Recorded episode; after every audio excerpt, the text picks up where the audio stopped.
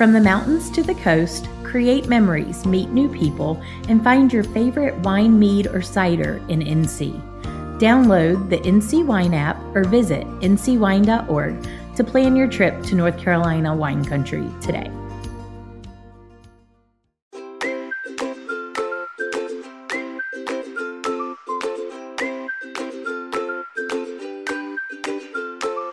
Hi, I'm Joe. And I'm Matt. We're the NC Wine Guys. Welcome to Cork Talk.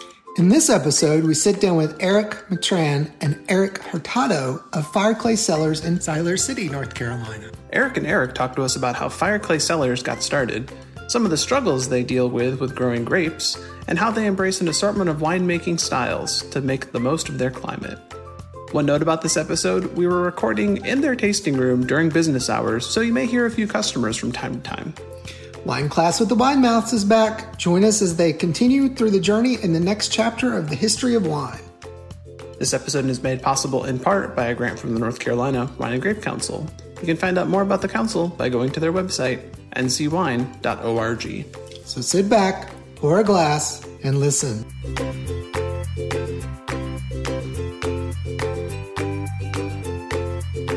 So we're here today with Eric and Eric at Fireclay Cellars in Siler City, North Carolina, for an episode of Cork Talk. Welcome to Cork Talk. Thank you. Appreciate it. Happy to be here. So we'll, we'll start with Eric number one. So introduce yourself, tell folks who you are, and, and what you do here at Fireclay. All right. Uh, well, my name is Eric. I do pretty much everything that needs to be done. Pretty small family winery, so uh, from mowing the lawn, growing the grapes, making the wine, everything you can think of. Sometimes doing the tasting bar, doing events, doing podcasts.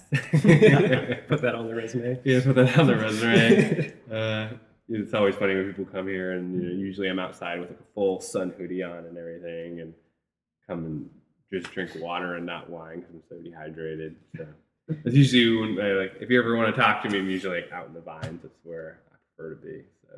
So That's where we ran into you today. We were driving in and you Yep. had that sun hoodie on. Yeah, were like, baby. oh, there's Eric.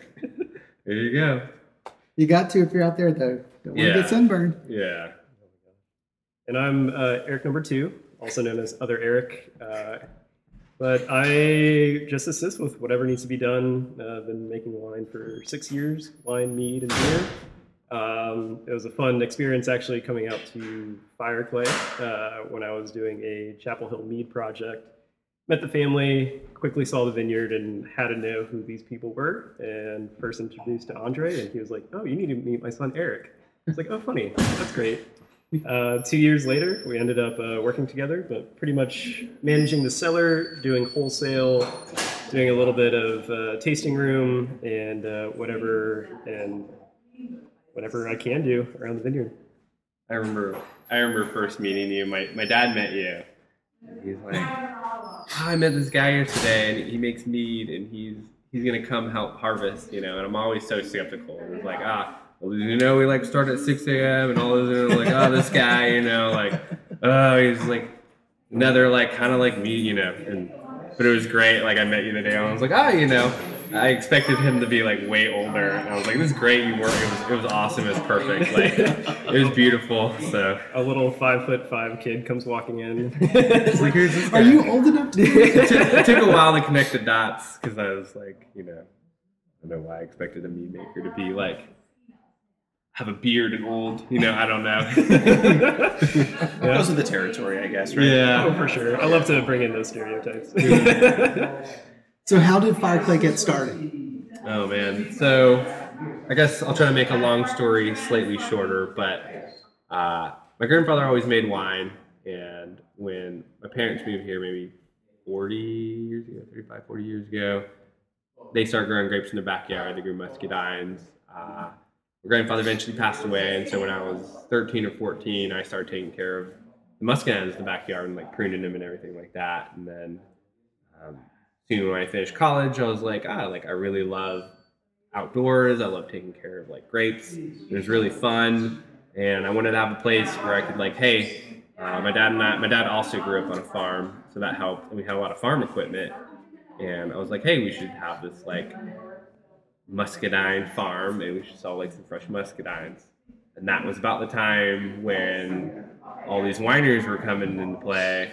I was like, oh, well, actually, there's like other wine in North Carolina. We can like make wine. We love wine, and so we started going around visiting all these wineries.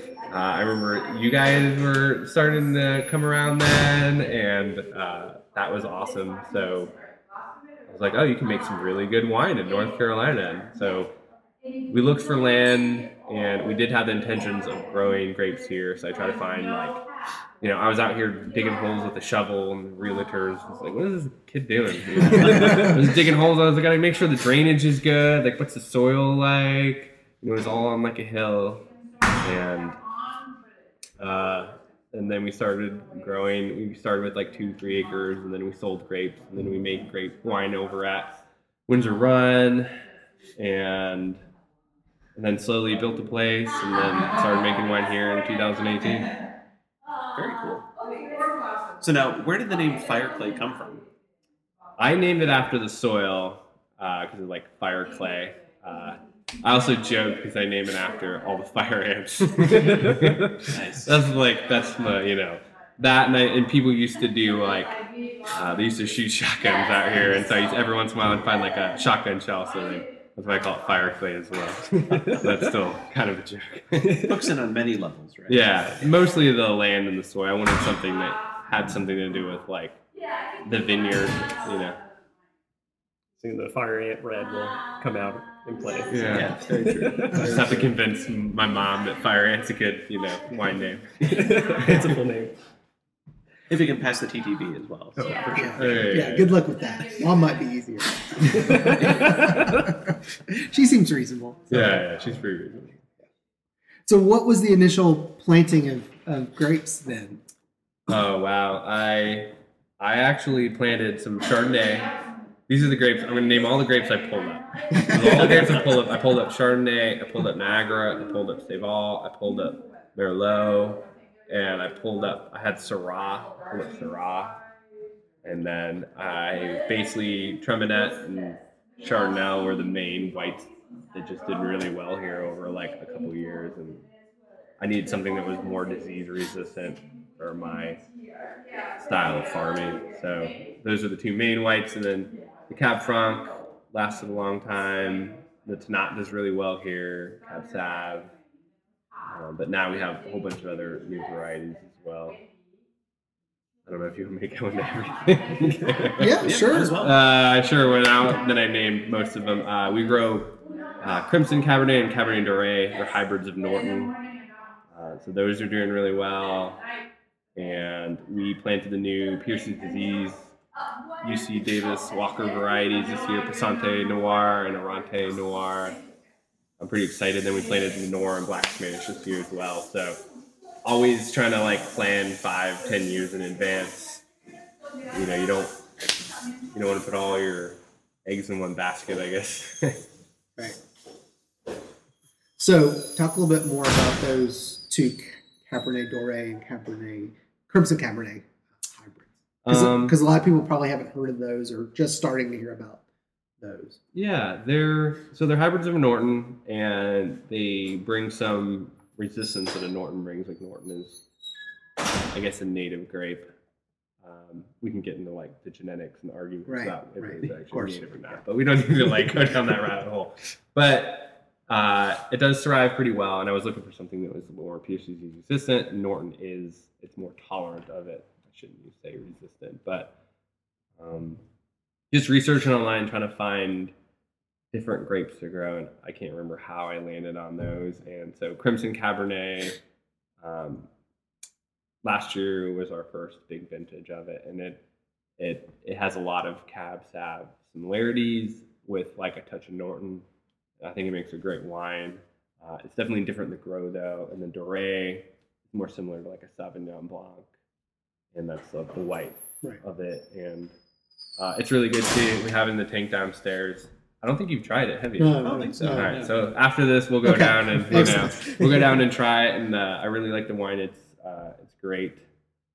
Um, yeah, they're both really good wines, but they definitely took a different farming approach in a way. Like they are more tolerant. But they, the problems that they have, I don't have problems with the other ones. Uh, I cane prune everything. The way they're fruitful and the way they grow is slightly different. Like it, it's harder to just spur prune them on VSP. You can't quite do that with that variety. You have to treat them like a Norton. Sometimes if you spur prune it to two buds, the first bud isn't going to be fruitful, so you got to leave a bunch of buds, and then if you do that, you're going to get spur creep. And so now I, I cane prune everything, and every once in a while I'll, I'll make four canes sometimes. It's crazy. It was insane. It Yeah. was literally insane.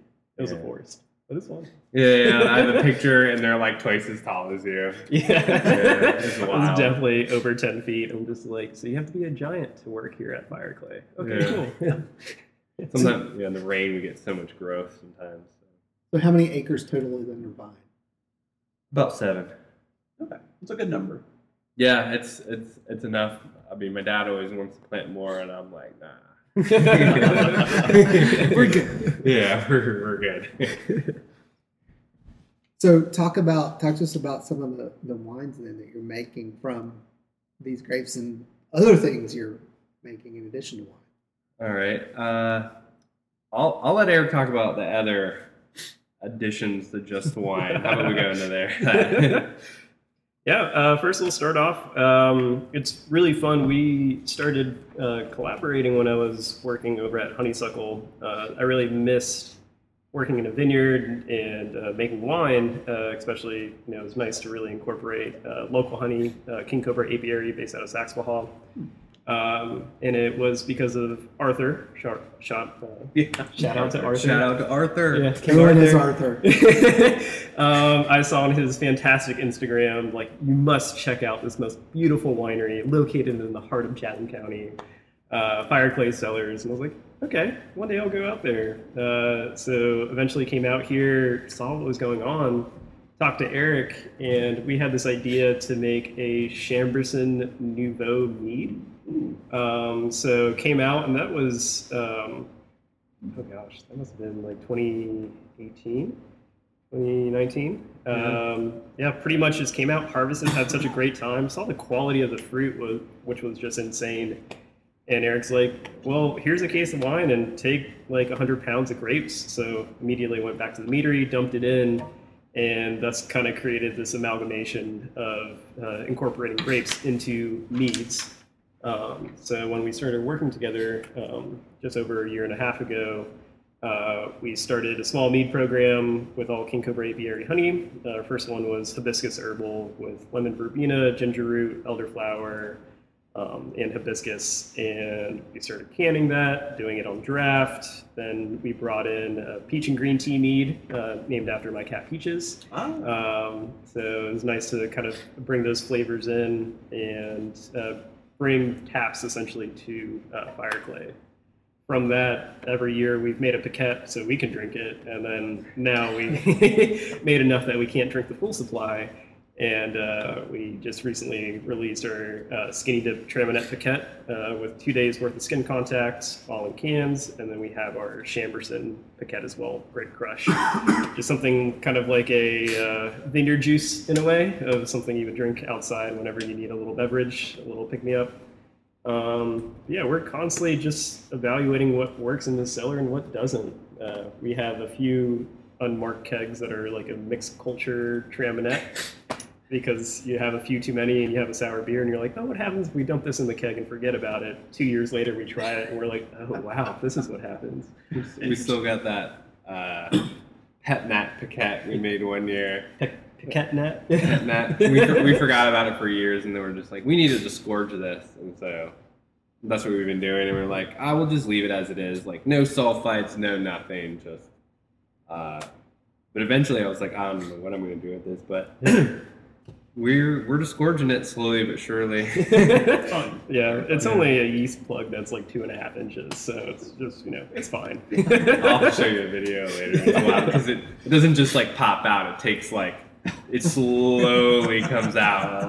Yeah, it's wild. And then you can't. It doesn't really work that well. So you're still yeast in there. You can't get it all out. It's not a perfect disgorge when you're making. Um, when you're riddling it, you know, we don't have proper riddling racks. We didn't add like riddling adjunctives and additives, and there's a bidule that you can put in the bottle that helps you get all the yeast out, and then obviously, I just I was like, oh, this is almost done fermenting. And I put it all in the bottle. So some have a giant three inch long yeast plug, and the others like have barely have any. So it's all over the place, but it's fun and it somehow with not adding anything to it, like it's pretty good. Yeah, for Very sure. cool. Two years on yeast contact and just very light brioche, but nothing crazy. Um, yeah, that's kind of part of the sellers that we wanted to kind of like introduce. Uh, so slowly but surely, we're just seeing what works. We have a really fantastic uh, noble grape cider that I wish we made more of. Oh Um, man, it's so good. It's uh, we'll, we'll have to give them a taste of that too. Did we put? No, we, it's downstairs. We didn't put it on the draft up here. No. Uh, but that will release soon. So all the muscadines in my parents' yard is the noble. It's called like a noble muscadine, and uh, we we picked it all and we froze it, and we're like, we're gonna do something with this. And it was Eric's idea. Eric number two, I guess. It's like, oh, we should do the muscadine cider. Like, uh, I don't know about that. Like, da, da, da. We picked it all, and then my my dad's freezer went out. So I was like, well, today's the day we're pressing the like muscadines. And so I pressed it one day, and like it did it, and uh, it was just awesome. I was like, uh, next next year, just all the way. So, Oh. yeah, Get so ready. good. Get ready. It's like a cider with just the aroma and a little bit of sweetness from the muscadines. Oh, cool. it's, yeah, it's Sounds awesome. very interesting. Yeah, it's it's chuggable.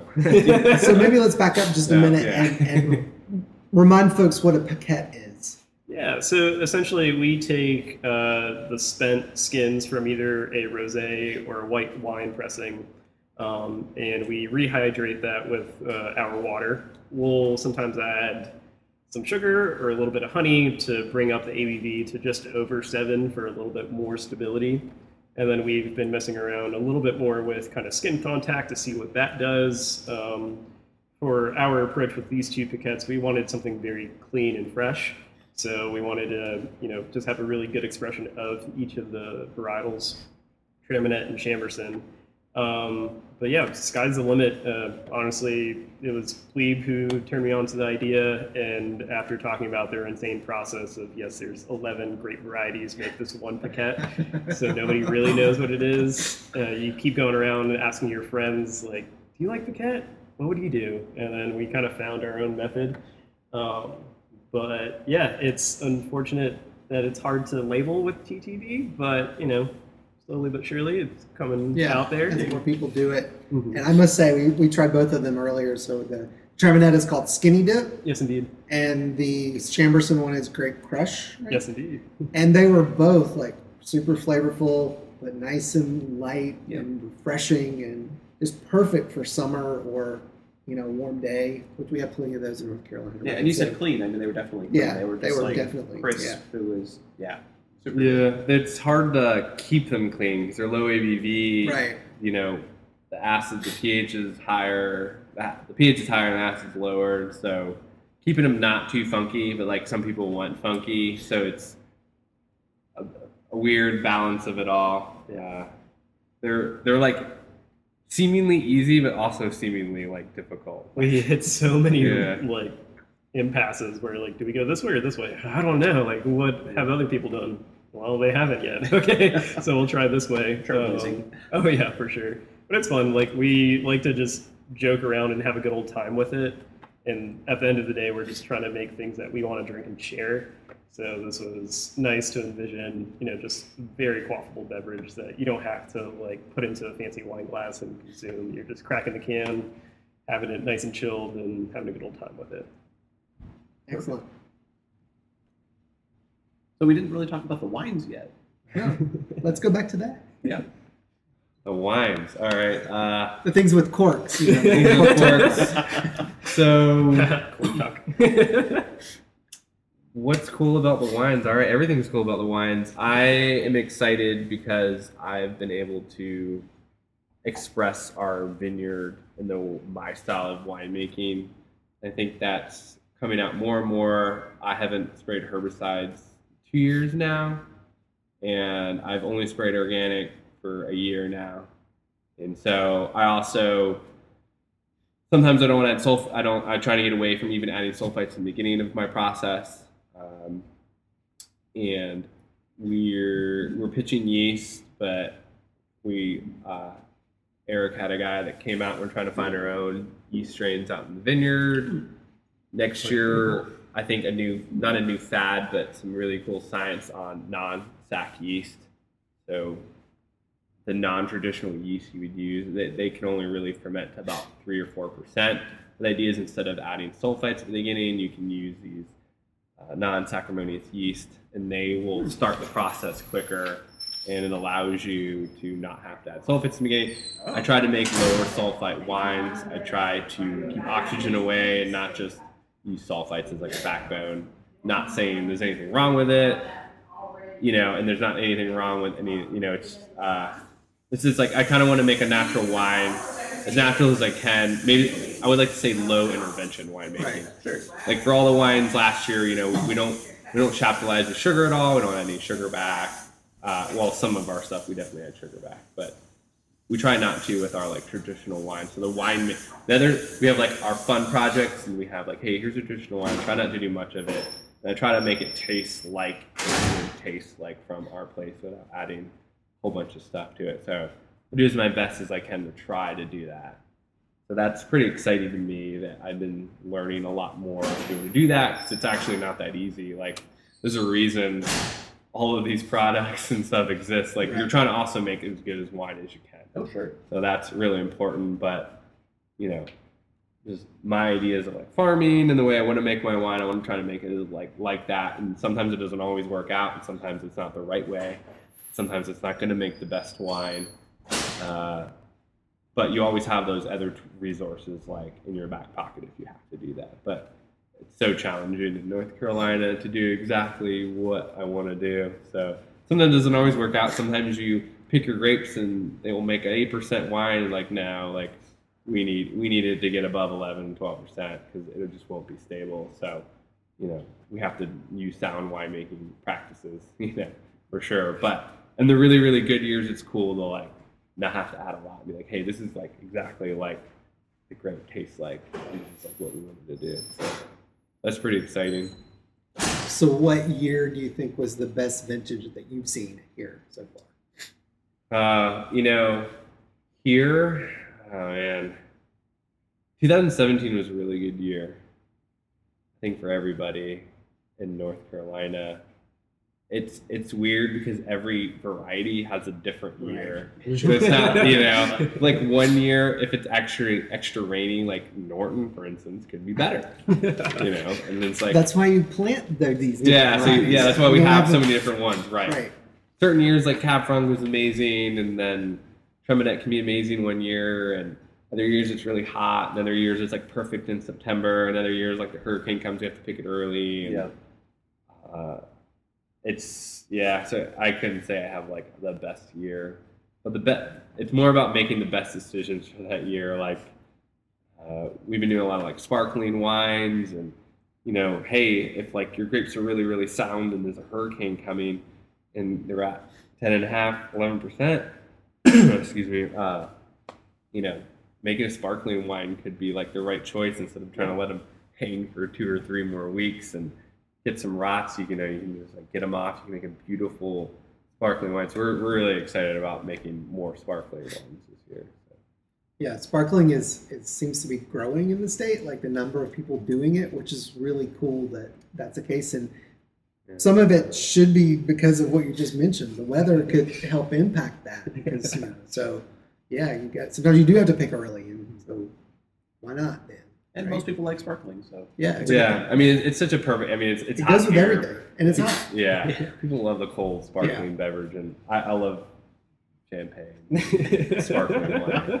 You know, so Uh, it's funny when we get to the point where it's like, should we sparkle this? And sometimes we do make the decision, uh, as we were talking about before with the Chardonnay, where I was like, this just is just so good still. Like, I understand like to incorporate a little bit of bubbles and uh, let it go through a different secondary process.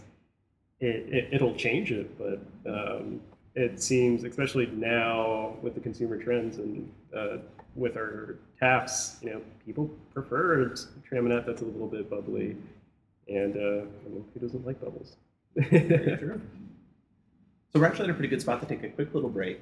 But when we come back, you mentioned taps, you mentioned kegs, so we're going to talk a little bit about some of the alternative methods that you have for keeping and preserving and selling your wines. So, um, yeah, and then we'll see where the conversation takes us.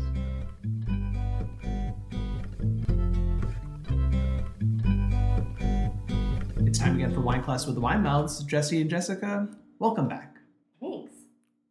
Thanks. So I think we're in the 1800s. Is that right? No, we finished those. Oh We gosh, I must have moving been on. asleep then. So we're going to be in the 1900s. Were we that boring? No, no, no, never. It's going to take us a while to get to the 1900s, Yeah. though. so- Yeah, I'm sure there's a lot recorded, so a lot more information to share. Yeah, Yes. we've also covered a lot of time, so it's Yeah. easy to mix up. Yeah.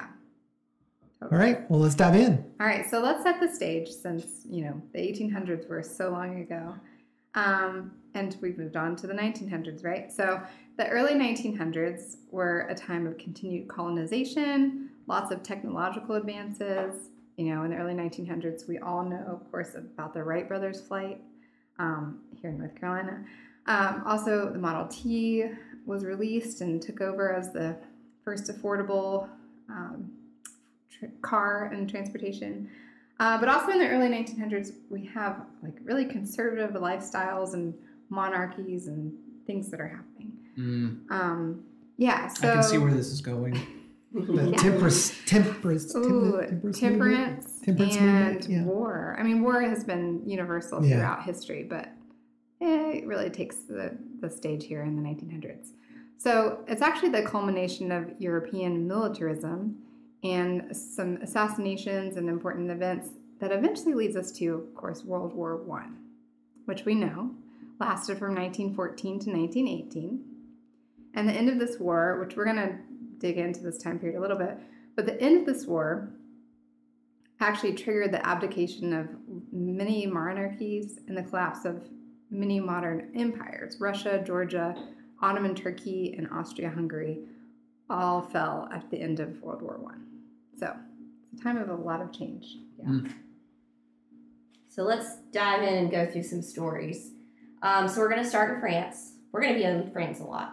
Oh, good. Um, but specifically France in the time of World War One. So we're going to be in the city of Rheims in northern France. And so this city had seen a lot of battles already, right? France was a hotspot for war to this time. So you would think maybe they would have had a plan to defend the city. They didn't. Hmm. Um, but it was founded by the Gauls during the Roman Empire, so old city. Um, and the cathedral here is where the kings of France were crowned. So it's a very important place. Um, but here we have World War One. The German troops are starting to take to the north um, in 1914. So this city starts to get worried, specifically because they're worried about their upcoming vintage, which was looking really good. um, but here we have the Germans sweeping in on September 3rd. Ooh. And by September 6th, they'd gone round and over the mountain of Rheims to reach Epernay.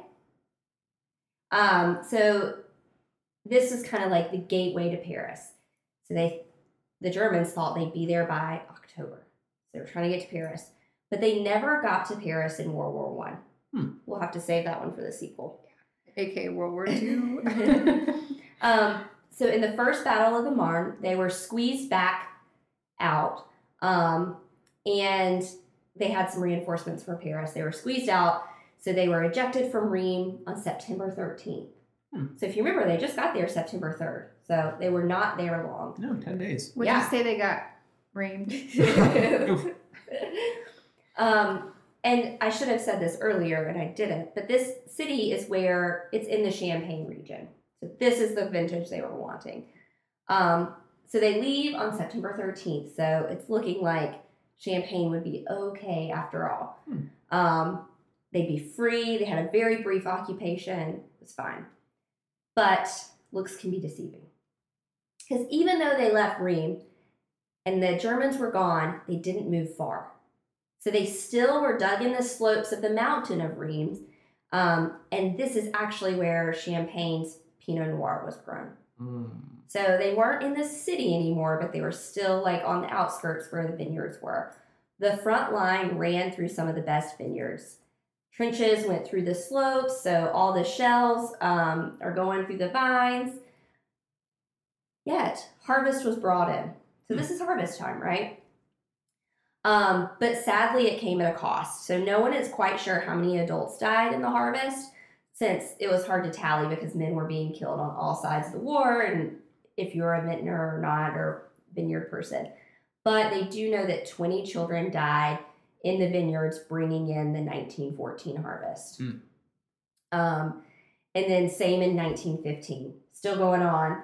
Um, another great vintage, but still harvested under the rage of um, the war in, in Germany. Um, so the 1914 and 1915 vintage, vintages are known as the blood vintages. And so they say the blood of France runs through them. Um, and very occasionally, an old bottle is brought out and drunk in a solemn mood of respect. Because these are good but sad wines, Mhm. right? Um, so, not only did harvesting the grapes be this heroic feat, um, but so was even making the wine. The Germans began bombarding Rheims on September 14th, only a day after they had been forced to retreat. Hmm. Um, they continued the bombardment for 1,051 days. Wow. Um, the cathedral we talked about earlier was gutted, and not one single home escaped.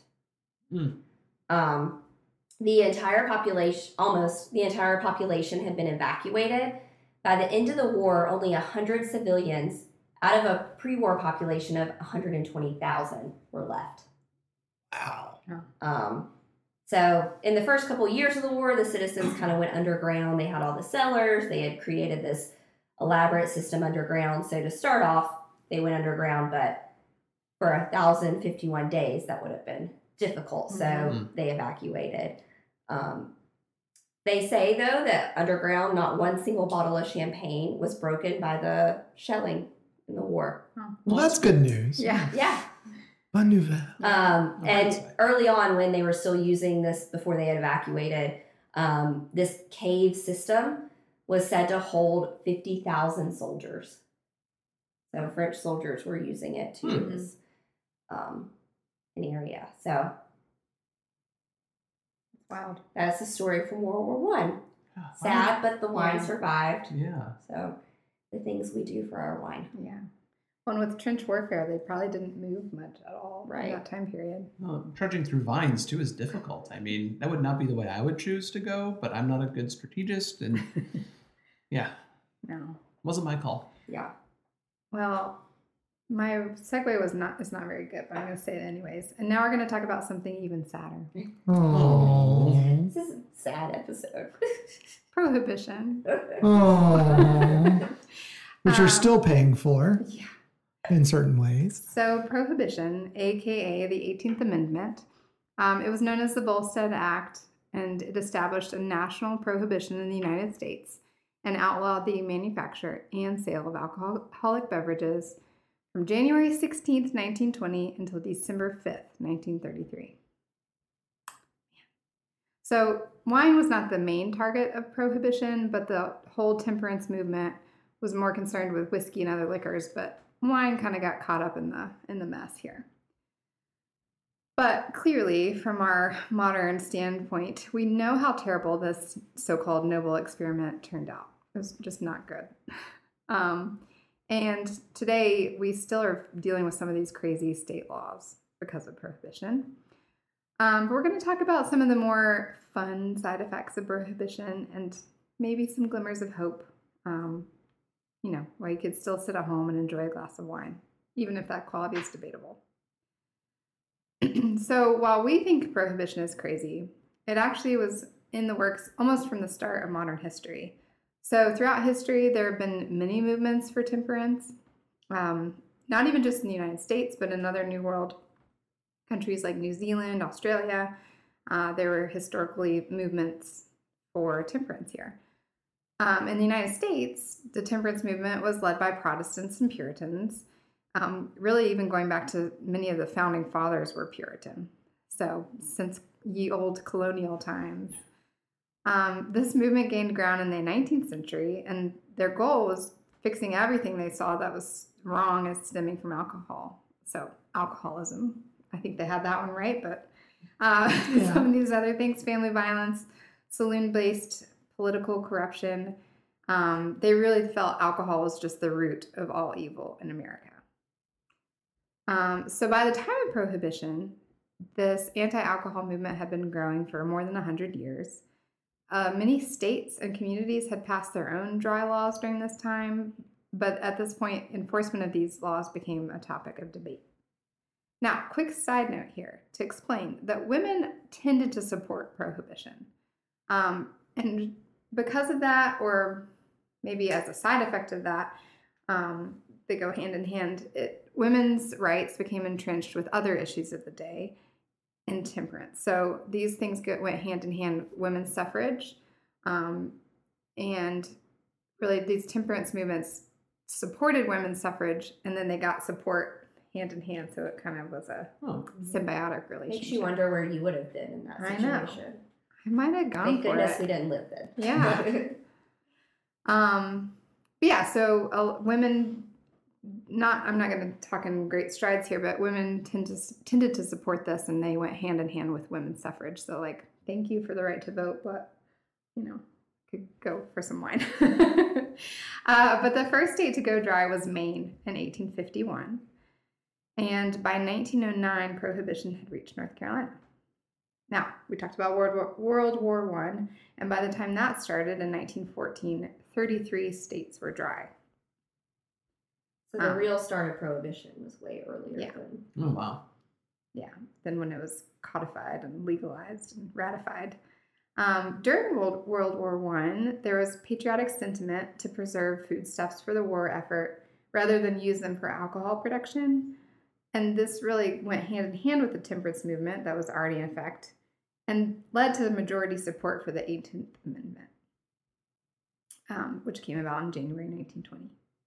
Now, you might think that winemaking would go down during this time, but actually, turns out winemaking increased by 50% during this time. What? Hmm.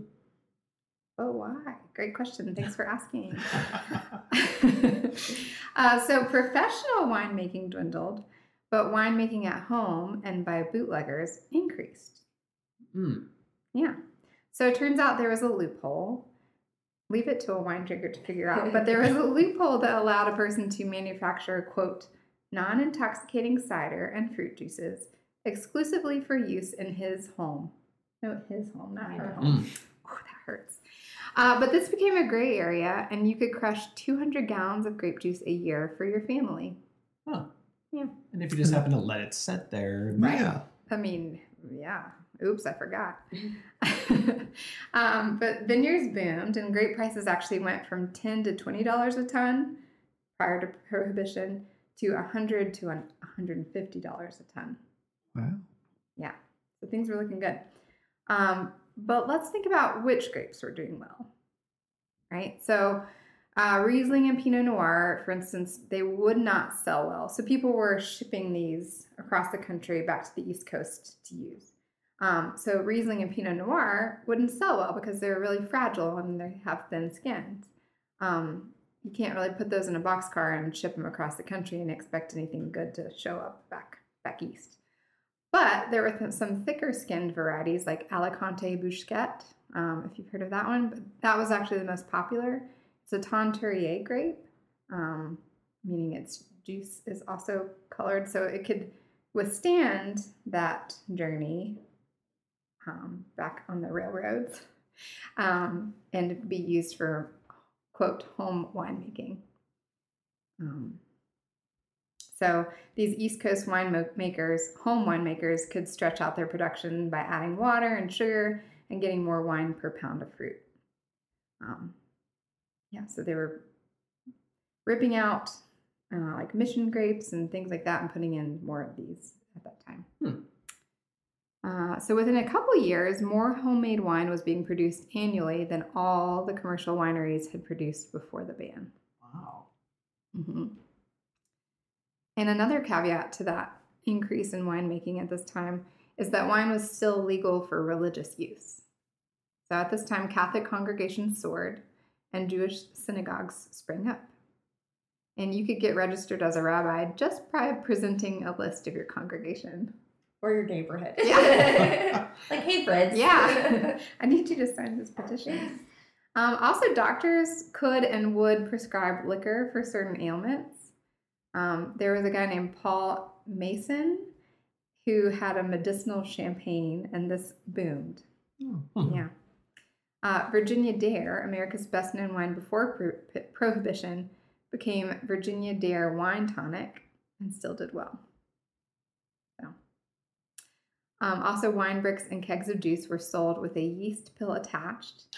But there was a disclaimer quote, if you use this, it will turn into wine, which would be illegal. so, absolving them of any uh, responsibility here. I warn everyone. Yeah. Warning, may become wine. Um, Vine-Glo concentrate offered home delivery, and the delivery man would actually start the fermentation off and return 60 days later with empty bottles and your next keg of juice. So, So you didn't even have to make your own homemade wine. Yeah. it's amazing. Like, talk about a, a small business with some get up and go. Um, but we know eventually we saw the error of our ways, and prohibition ended with the 21st Amendment, which repealed prohibition. Um, but it ended up, it transferred authority to indiv- individual states, and then many states relegated this to the county level. So, like here in North Carolina, we still have dry counties, um, which we are surrounded by.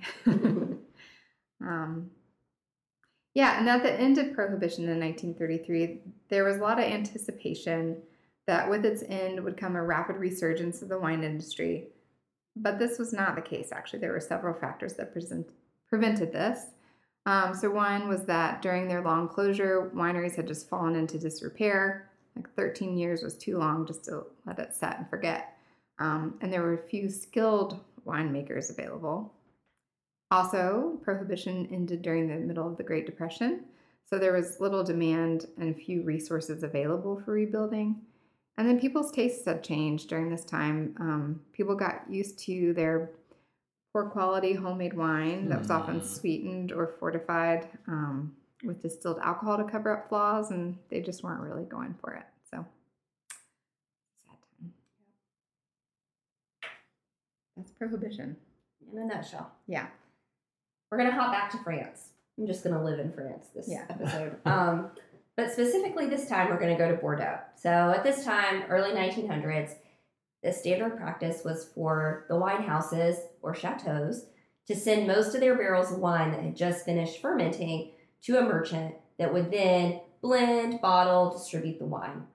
Um, they did keep some from themselves that they cared for, nurtured, and bottled by hand, but the the wine that was getting out to the masses was done by the merchants. Um, well, they didn't know what was happening, right? Like there was no rules, there was nothing. It's just they're sending good wine out, and who knew what was getting in the bottle. Um, well, we have a man, Philippe de Rothschild, who took over his family property. Chateau, Cha- hmm, try that again. Chateau Mouton Rothschild. Um, so this was in 1922 that he took this over. He was 20 years old. So can you imagine getting this whole chateau and wine industry to yourself as a 20 year old? I don't know. People were more mature back then. I True. True. But he decided he wanted to change things. He already came in and was like, no. Um, so these merchants were improving the wine. You didn't see my air quotes, but there were air quotes around the improving um, by adding other varietals to improve the color. They would add in cheaper products to make the good products last longer and go further. Um, there's even tales about adding some elderberry or blackberry juice to brighten it up a little bit. Um, I mean, the merchant's goal is to sell sell more wine, right? Um, de Rothschild decided that the wine of Mouton must be made then. From then on, it must be bottled at the property, the chateau, um, so that the ones who prepared it were the ones who cared about it the most, and that's what people would be drinking, is what he knew he had made. Um, so now this seems like, well, duh. But at the time, this was crazy. Um, he persuaded the other four top estates in Bordeaux to join him in doing the same thing. Um, and the other four were also the other first growths of the 1855 classification. So he's getting all the top dogs on board with now bottling at the chateau um, and only offering the wine for sale that was bottled at the chateau.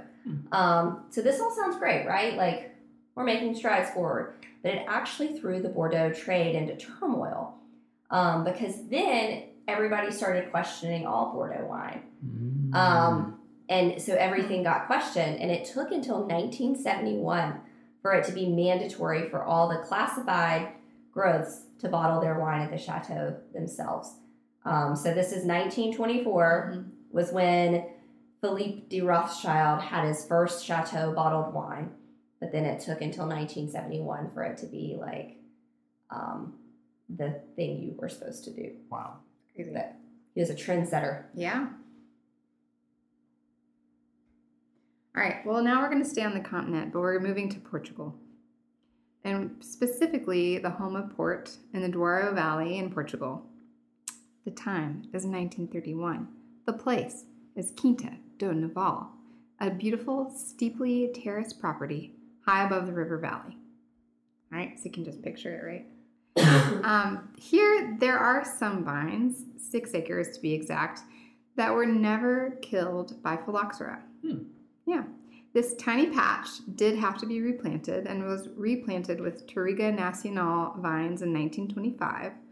And the vines were on their own rootstocks, ungrafted. Um, they've given about half the crop um, on the rest of the state, but the crop here is like these tiny, super sweet, lovely grapes. And all right, so right, uh, it's 1931. These vines are only about six years old, if we can do math. Um, but we have our crop to make port. Now, in 1931, the Great Depression is raging. It's got the world in its grips, right? It's not just the United States; it's it's worldwide at this point. Um, business is not so good for port, and people decided that whatever money they had was certainly not going to port. But whispers start going around about how good this vintage was, and but everybody turned their backs on it, not wanting to take a, chance to ship it. But there was one guy, a single English English merchant, who took the risk. His name was Butler, and he thought that this was the greatest vintage ever made. And he bought all of it. Wow. Every single. Yeah. Yes. And probably didn't make any money and had to sell it for very cheap, but he Hmm. believed in it. Yeah. He took a chance. Hmm. And just had a lot of I know. You can look it up now and see 1931 bottles of this port for sale. Granted, they're not cheap anymore. but- So the beginning of the 1900s had a lot. We've got war. We've got prohibition. Got it all. yeah. And we only made it to 1931. Yeah. Yeah, just the highlights. Um, but you know, so we can end with some food pairings. Um, so we talked about champagne, and we talk about this one a lot.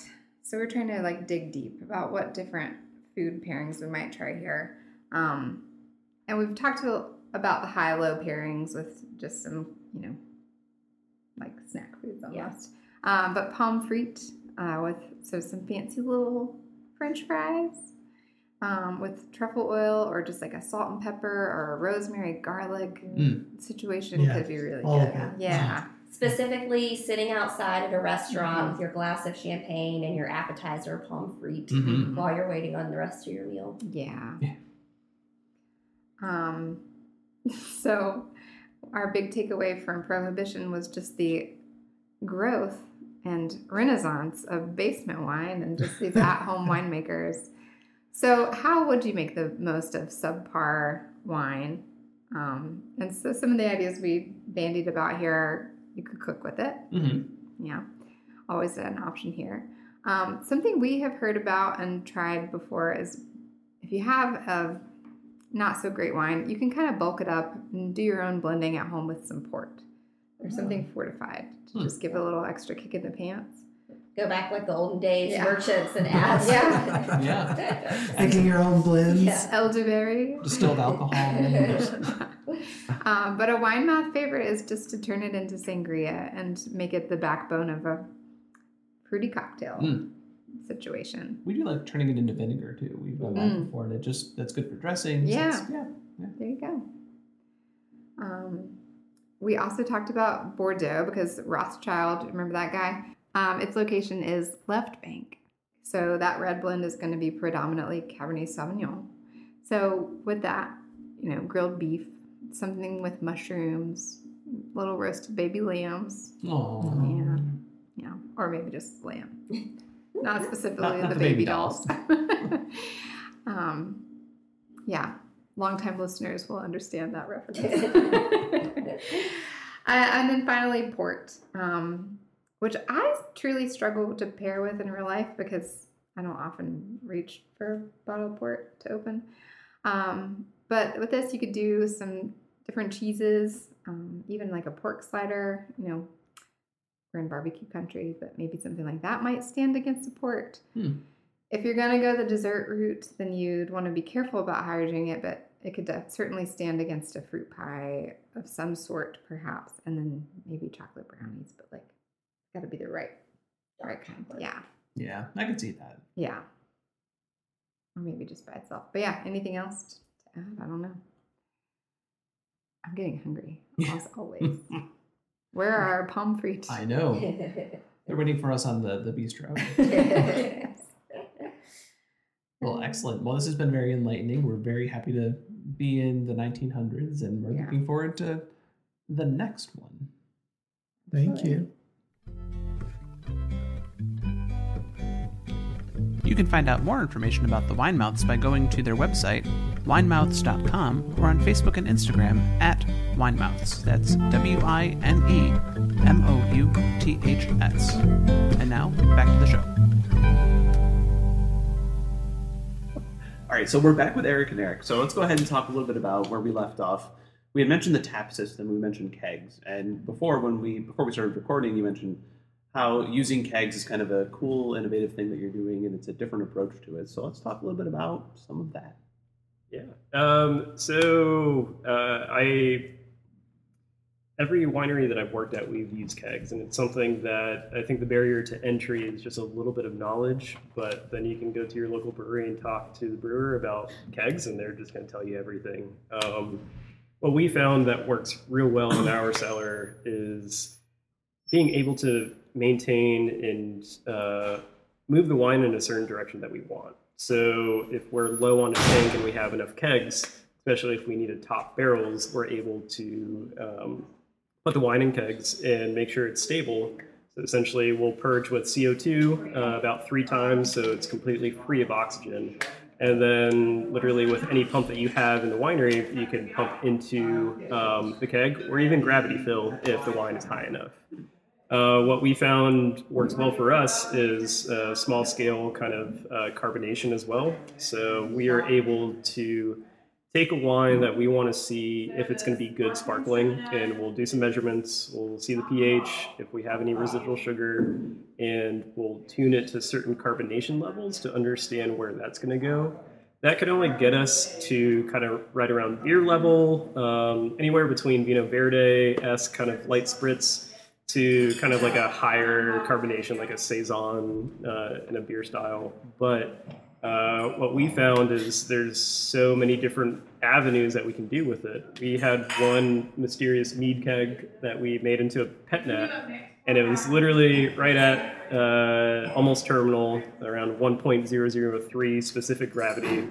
You just open the valve, dump it straight into the keg, close it, forget about it. Uh, it was in the corner of our cellar for nine months, and then Eric was like, "Hey man, I need this keg," and I was like, "All right, I'll figure it out." Um, so it's funny, just threw it in the fridge. All that yeast kind of dropped out, and within nine months, uh, we were able to get that nice toasty brioche character and make a uh, a natural mead with no sulfites. Uh, it was pitched with uh, a commercial yeast, Vin 13, uh, but we were able to counter pressure fill it into bottles. So we were able to take the approach of experimentation at small batch with kegs, and then commercial wise, we do notice, especially out in the wholesale market, uh, a lot of breweries are like, "Hey, I'll buy a keg off of you," and you're like, "So you want to buy five gallons from me?" And it might be this price, and they're like, "Awesome, yeah, for sure." Wow. Uh, it, it makes sense for us personally, just because we don't have to worry about the packaging, the labels, and everything like that. we could just go straight into kegs. It's an easy day, and then with their tap system pushing CO2 or nitrogen, just depending on what their intention is with the wine. That's the only other consideration that we'll have. Um, push with nitrogen, it's uh, going to maintain still. If you push with CO2 over time, it will actually carbonate to that level that it's being pushed at.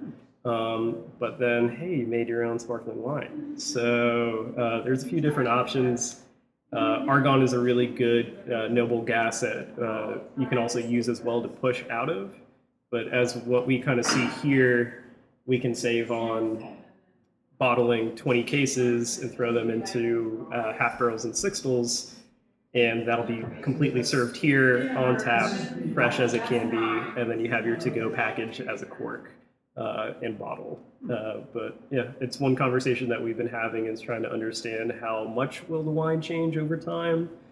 But from our trials of just ease of use, we can clean the kegs in house, we can fill them, and uh, especially if you have a local brewery and you have 20 kegs, they'll just let you come wash them real quick, and it works out pretty well. Uh, but we do kind of see this as something more of a on-premise tap situation, uh, and hopefully with the possibility of wholesale and uh, with bars and uh, different other retailers, uh, they're more inclined to buy a keg just because the cost per ounce makes so much more sense, and we're saving at least thirty percent just due to packaging reduction that we're doing. I say, it's a little bit more sustainable too than just a glass bottle. Yeah, I, yeah, I think we're still behind uh, a few. Hopefully, within the next five years, you're going to start seeing a lot more wine bars with kegs. Yeah. Um, but I think we also need to be open as an industry and talk about it. Um, it, it was very, I was very apprehensive getting into it, and then uh, now we can clean them pretty easy. Yeah, I I definitely agree with all that's great, and it's you just have to be slightly more careful when you put it in there, or like a can. You can get more reduction, and that's where kind of like this lower sulfite sort of level. Like you might need to do that in a keg.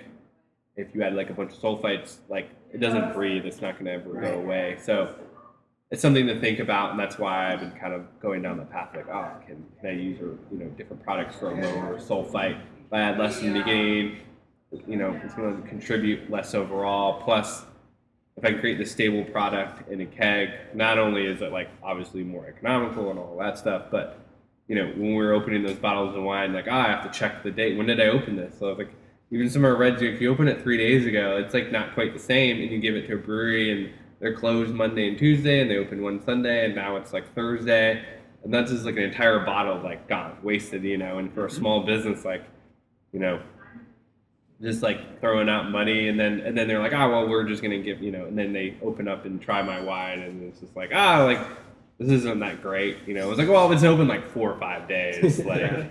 So now out of a keg, it's I hate to compare it to like a giant box of wine, but you know, kind of is. yeah. It is. But it's in like a nice vessel, and all Yeah. these breweries they all have the setup and ease to just use them. So it's it's pretty awesome, and it's super fast to like serve it out of the tap, and it's not opening that bottle and recycling that glass. That's so huge. And it's 66 glasses per keg, and that's a five gallon keg. You just save so much there. Um, yeah, I wonder what the future holds and if other wineries are interested in that. I think we just need to honestly have a good conversation between, you know, this is how you would approach kegging down a red wine versus a white wine, a rosé. Um, but I do think, uh, you know, in terms of reduction and trying to do our part, you know, kegs would be the future. for And it's a good entry point to the to the local brewery too, right, or to the bars because Yeah. they already have the equipment to do that. They're not having to find shelf space for bottles. They're not having to deal with the glass. It's just like easy in, easy out. So Yeah. I think people are probably more inclined to try a wine that's on tap. You can just like, oh, you can just have like a quick sip. It's not this whole open the bottle and like, oh, you didn't like it. And yep, yeah. So it's and it's like if it's on tap and it's on your tap menu, people are even more like. You go to like a bottle shop and your wine's like far off in the like the dark corner and they can't try it, they're gonna be a lot less inclined to buy it, especially you know, slowly North Carolina has really been making a really good name, and we're making so we're making such really good wine in North Carolina now. But maybe it's not always been the case. But uh, you know, more and more people are learning about it. It's definitely intimidating to buy like a bottle from here on the shelf. You have no idea what it's about. Until it. So maybe let's switch gears a little bit and talk about when folks come to visit Fireclay, wh- what can they expect to, to see and do and, and that sort of thing when they come? Uh, let's see. So the winery is pretty much in the middle of the vineyard. So if you sit on the deck, you come outside. There's the vines. You drive down the vines. They're all there. That's cool to see. I think it's cool to see as a person that loves to work in the vineyard. Like, it's all about the vineyard in my eyes. Uh, uh, we have tastings. We have different meads, different sparkling products on tap. We have, I think we have seven, eight different kinds of wines. We have three different kinds of meads on tap right now. We have three different kinds of meads, Yeah. couple piquettes, and then any cellar experiment experiment that we have, we'll usually kind of creep up here and see what people are kind of feeling and get some engagement with that. Um, We do some food trucks. We do some live music. Uh, sort of like a typical winery, I guess. It's pretty. It's like very small, family-run winery. So it's, you know, my mom's probably working in the bar. So you know, it's it's almost like our second home. So it's like our home. So when you come here, you know, treat us like family. We'll treat you like family. You know, it's like we love wine. We love sharing wine. So we want people who love to like try different wines and some people like to go out on picnic tables and hang out all afternoon or some people want to try wine and yeah that's Yeah, it's a very homey feeling. I mean, you're literally meeting the owners and the vineyard and the winemakers.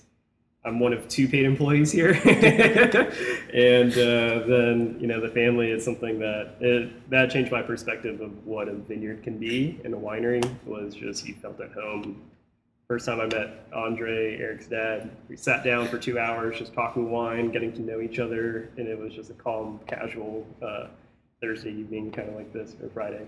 Um, and then from here, you kind of just invite more. It's more of that intentional uh, little gem in Chatham County. I mean, we are definitely boutique, under a thousand cases a year, and maybe making like 500 gallons of mead, being hopeful. Um, but with that really comes, you know, sharing. Everyone eventually gets to know each other. Um, just kind of any Cheers bar is more of an open vineyard and a little home here in uh, Chatham County.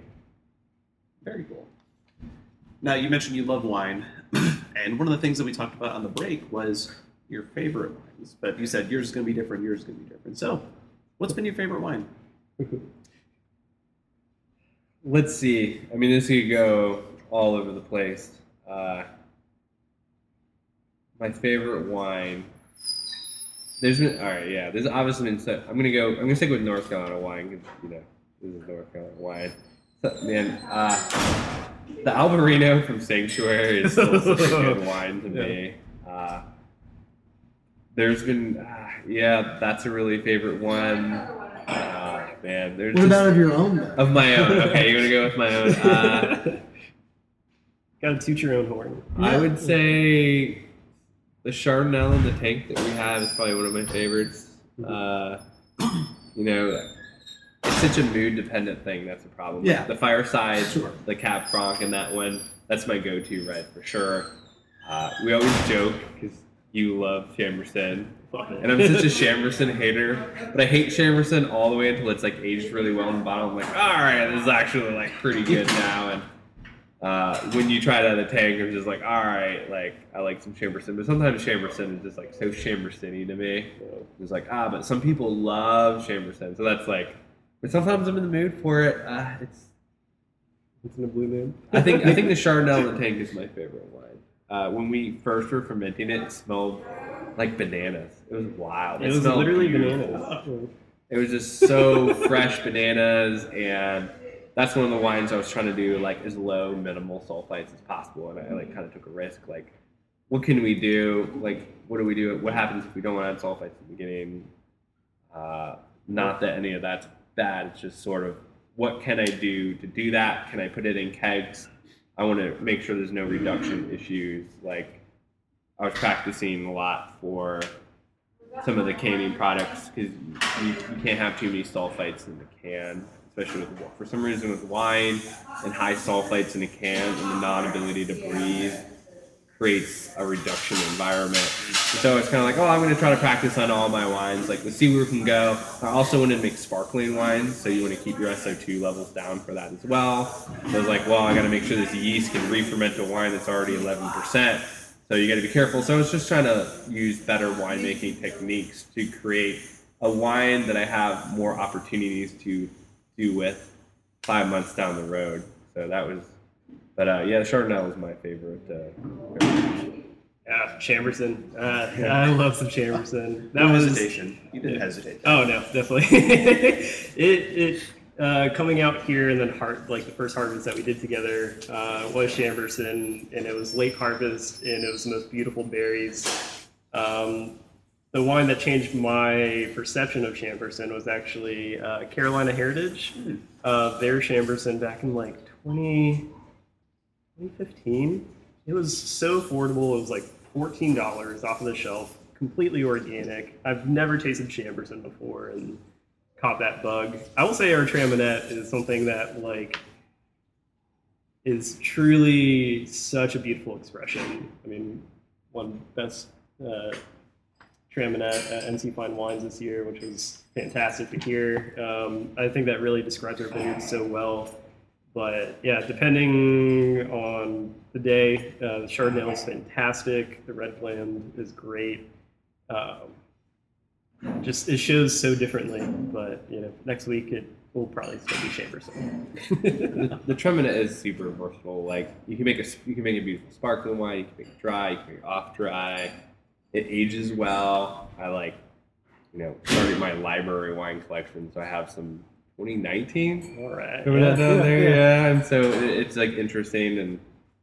Uh, and I love how it changes, like in the tank too, when we first made it.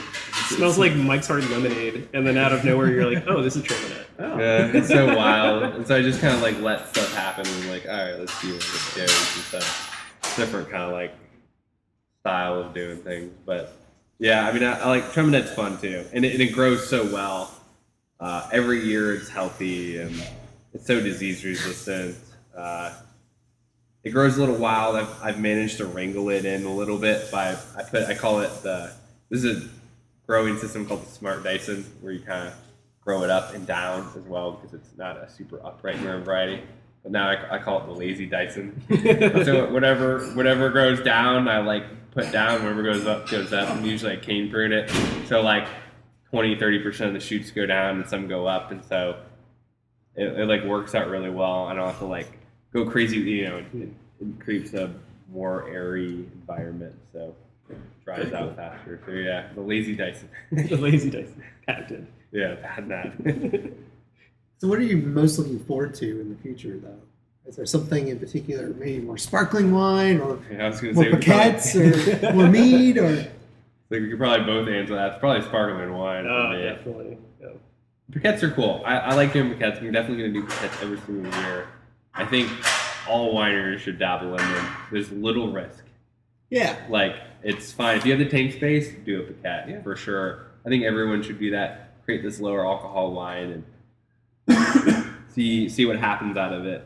I mean, it's not free wine, but it's like second use skins. Like, I'm just composting if I don't use them. yeah, so. right. You've already made your wine. Yeah, I think yeah, everyone should. I mean, we brought it to the, the conference, and we are trying to get as many people like Oh, jazzed about it. Like, try to make a piquette. Like, it, it's pretty cool. It's like a different product. It's it's a cheaper product to make, and it's a low alcohol like product. And yeah, maybe maybe we'll have to do a talk on some piquettes. I don't know if we're the experts, but it's yeah, definitely not. yeah. No. It's been fun uh, to bring the, just a lot of diversity into the tap list has been really fun for me. But it's nice to have matching energy where coming out here, the wine was already established, the vineyard was already established. So then now to push the boundaries a little bit more of like how can we cross influence from other fermentations and other uh, businesses around us. It's really nice to just have that going. Uh, the natural carbonation that happens, whether it's a pét-nat or um, a secondary fermentation like a champagne, has you know we are we talk about bubbles and we're like it's just better. It just is. So it's fun how things are kind of going back in time. Uh, we can kind of maintain our certain like uh, viewpoint with it, but I think what I'm really personally excited about is, other than the sparkling, is just the diversity of kind of what's always coming out. Um, especially to experiment with uh, these new varieties and see what we can do with some different blends and have a little bit more tools in the toolbox. Um, that's going to be really fun to see what really works well and how those different grapes can add to a certain blend that we just need something to help fix it. Um, We definitely went wild with sparkling wines this year. yeah. We have little experience with it, and we just we are like, nope, we just sent it. Yeah. All the rosé went to sparkling. The Traminette sparkling. We're, do, we're doing a sparkling cider, like a traditional method cider. Traditional we method just, We just went hard yeah. on it this year. Just like we're just That's going all the way. Just like everything's sparkling because we just like sparkle wine. We're like, ah, this is better. Like I don't know. So yeah, you'll probably see us in a couple weeks of just like, why did we do know. this? Like, the stack of rosé. I'm just like, how am I going to disgorge all this? Like, oh no. but uh, the one thing that really helped us was the, uh, the encapsulated yeast. Are you familiar with that? yes. Yeah. So that really, uh, this we don't have the space to riddle. Right. So that was really like when we were doing all the pét-nats and stuff. We're like, there's no way we can get all this yeast out. It just won't clear unless you like really riddle it. And now with the encapsulated yeast, it's like, wow, like we can you. actually make sparkling wine now and not have to have a giant facility and riddle wine and uh, you know. Yeah, and you can really piece it together, which is nice. We literally have a styrofoam cooler that we pour a bunch of Everclear and dry ice, and that's our negative 20 kind of uh, neck freezer. Uh, there's definitely fancier things that we hope to get to one day. Uh, But yeah, we were able to find a way that it, it, it works, and then now, especially with a little bit of dosage, or you know,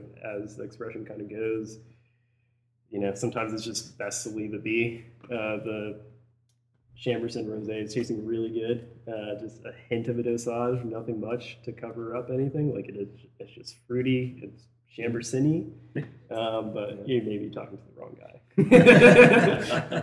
That's it has that good cherry strawberry like aroma to it. No, I'm really happy with the rosé, and sometimes I'm not, but like sometimes the Chambourcin rosé just takes a while to age. Seems like it's so Chambersony, and then it really turns like beautiful strawberry, and it really like ages, and then I'm like, ah, I really like this, and then it's gone. I'm like, ah. Yeah, the 2020 that's on the, the list right now is, is kind of in that spot. Yeah, It's- and, and you know, I, I hated on it for like a year, and then like uh, my mom was like, "People are really liking this rosé right now." I was like, "What?" I was like, "Ah, "All right," and I tried it. I was like, ah, "How did how did it get good? Like, what happened? What happened?" like finally, it, you know. But maybe that's you know, you know, uh, you used to give me a hard time because I like would be so cautious about like oxygen. So a lot of like you know some reduction. I wouldn't say reduction issues, but like it just takes forever for the wines to breathe. And when I like bottle it so carefully and transfer it so carefully, it's like no oxygen, no oxygen ever. Like finally, like years in the bottle, like now it's where I wanted it, you know. But then it's always sold out, so it's just like it never has a chance to get where it wants. And that's why I did the library wines. It's like like the oak chard. Now there's one year was really really good, but there was like one case left, and I was like, no, but now is the time for people to drink it. Not a year ago. like now it's ready. But you can't do that. You just you know you got to have some wines on the menu. Yep, absolutely. So, so tell folks, uh, is there anything else that you want folks to know about Fire Clay Cellars, and then maybe tell folks how to find you both physically and virtually? Well, they can definitely find us on we do we do Facebook and Instagram. Uh, you know, it's Fire Clay Cellars, and then we have a website. You can Google us and all that stuff. Uh, that's how you can find us. And we're in Chatham County. We're 40 minutes outside the Triangle, maybe. So Greensboro, Durham, Chapel Hill, Raleigh. Raleigh, and then when you come out here, there's there's tons of cool stuff to do in Pittsboro as well. There's like Starlight Mead. There's a bunch of breweries. Sorry if I'm missing, not naming anybody, but all those places in the plant. There's all kinds of you know the CFC there. There's there's the cider. There's Thirsty Skull. There's Yeah. Havoc just Havoc came in. just came in. Uh, Yeah, there's a lot to Yeah. drink around here. So you can do like a tour. You don't, you know, I say you don't have to just come out here. You know, you can come out here, but like there's other stuff to do around. You can make a tour of it, and you know, and then obviously there's a zoo, the Celebrity Dairy. We sell like local goat cheese here. Um, there's some like hiking and other stuff. And the latest thing I actually put on the website was biking. So uh, there's some really good road biking around here. Oh, cool. Um, right from the winery. More and more people have been doing it. Some people biked from Cary to here one time, which was crazy. But don't do that. Uh, I mean, if you want to, you can. It's great. But I mean, little car. There's very little cars. There's good hills, beautiful farmlands. I think can't remember. There's another like dairy farm Mhm. thing over there. They're like a inn or something. And basically, there's like tons of good routes. I even put a Strava and a GPX file on Oh, cool. the website. Okay, so you cool. can do one little 12 mile route or there's endless possibilities. I've ridden my bike from here to Pittsboro and grabbed a beer and, and came back. So I guess that's my Uh, Saxapahaw is only 20 minutes away. Uh, so Haw River Farmhouse Ales, Left Bank Butchery, the Eddie, uh, Saxapahaw General Store. Uh, it's fun that we're so we're so close to everything, but so far away. Right. Um, and it's nice. Uh, honestly, would invite anyone listening to come out and enjoy glass. You'll probably see Erik working in the vineyard, and I'll be in the air conditioning in the cellar. Or this Union Grove that they're kind of starting. Where Yeah. Maple View Dairy was. Um, and they have all the new, uh, well, not they don't have them, but I mean they do, but I don't know if you, not to go on like a completely different tangent, but the cool new seedless muscadine varieties yeah. are coming out, and those are pretty cool, and they're keep developing them more and more. There's some that are developed in North Carolina by somebody, and also like University of like Arkansas, I think, is developing a bunch of varieties. So that's pretty cool. Uh, I haven't tried them, but I'm very excited to try them. I think that's really awesome. Like I would definitely plant them. It'd be cool if people came here and they could eat some like grapes, like you Yeah. know, as well. Like, awesome. Yeah, there's a lot going on in this area and lots to do. And one thing we haven't really mentioned is you're at kind of the, the bottom end of the Haw River AVA, is that right? Yeah. So, um, so in Haw River AVA, I think was the second AVA in North Carolina Yeah. after the Yadkin Valley. So There's Grove Winery, but it's hard because it's they're kind of far yeah, away. They're kind of at the so- north end. Oh yeah, Yeah. north of Burlington. You gotta get kind of get so through they're pretty far. So we usually kind of mention the Pittsboro is much Yeah. more local kind of Right. thing. Yeah, for sure. for sure. Well, we highly recommend everyone come out and visit. And easy access right off of US 64, kind of between Pittsboro and Siler City. Um, and so it's a good good place to come and visit all around this area, and particularly coming to Fire Clay. Yeah. Well, we appreciate both of you coming out and uh, shout out to Arthur. Shout out to Arthur. Yeah. yeah, where's he at? no, I, I will say um, it, this is a full circle moment. I've always wanted to be talk to you all. So I never thought we'd be on the podcast, but um, Well, thanks for thanks for indulging us and having a conversation.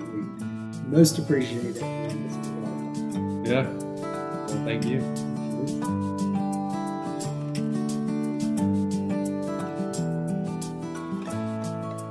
That's it for this episode of Cork Talk. Thanks again to Erik and Erick. As you can see, they have a pa- passion for what they do, and they make it fun for everyone. If you like this episode, be sure to subscribe to the podcast and leave us a rating and review. It helps others find Cork Talk and lets us know how we can improve. And don't forget to follow us on social media. You can find us on Facebook, Instagram, and Threads at NC Wine Guys. Until next time, and remember, a cork only talks when it's out of the bottle. Cheers!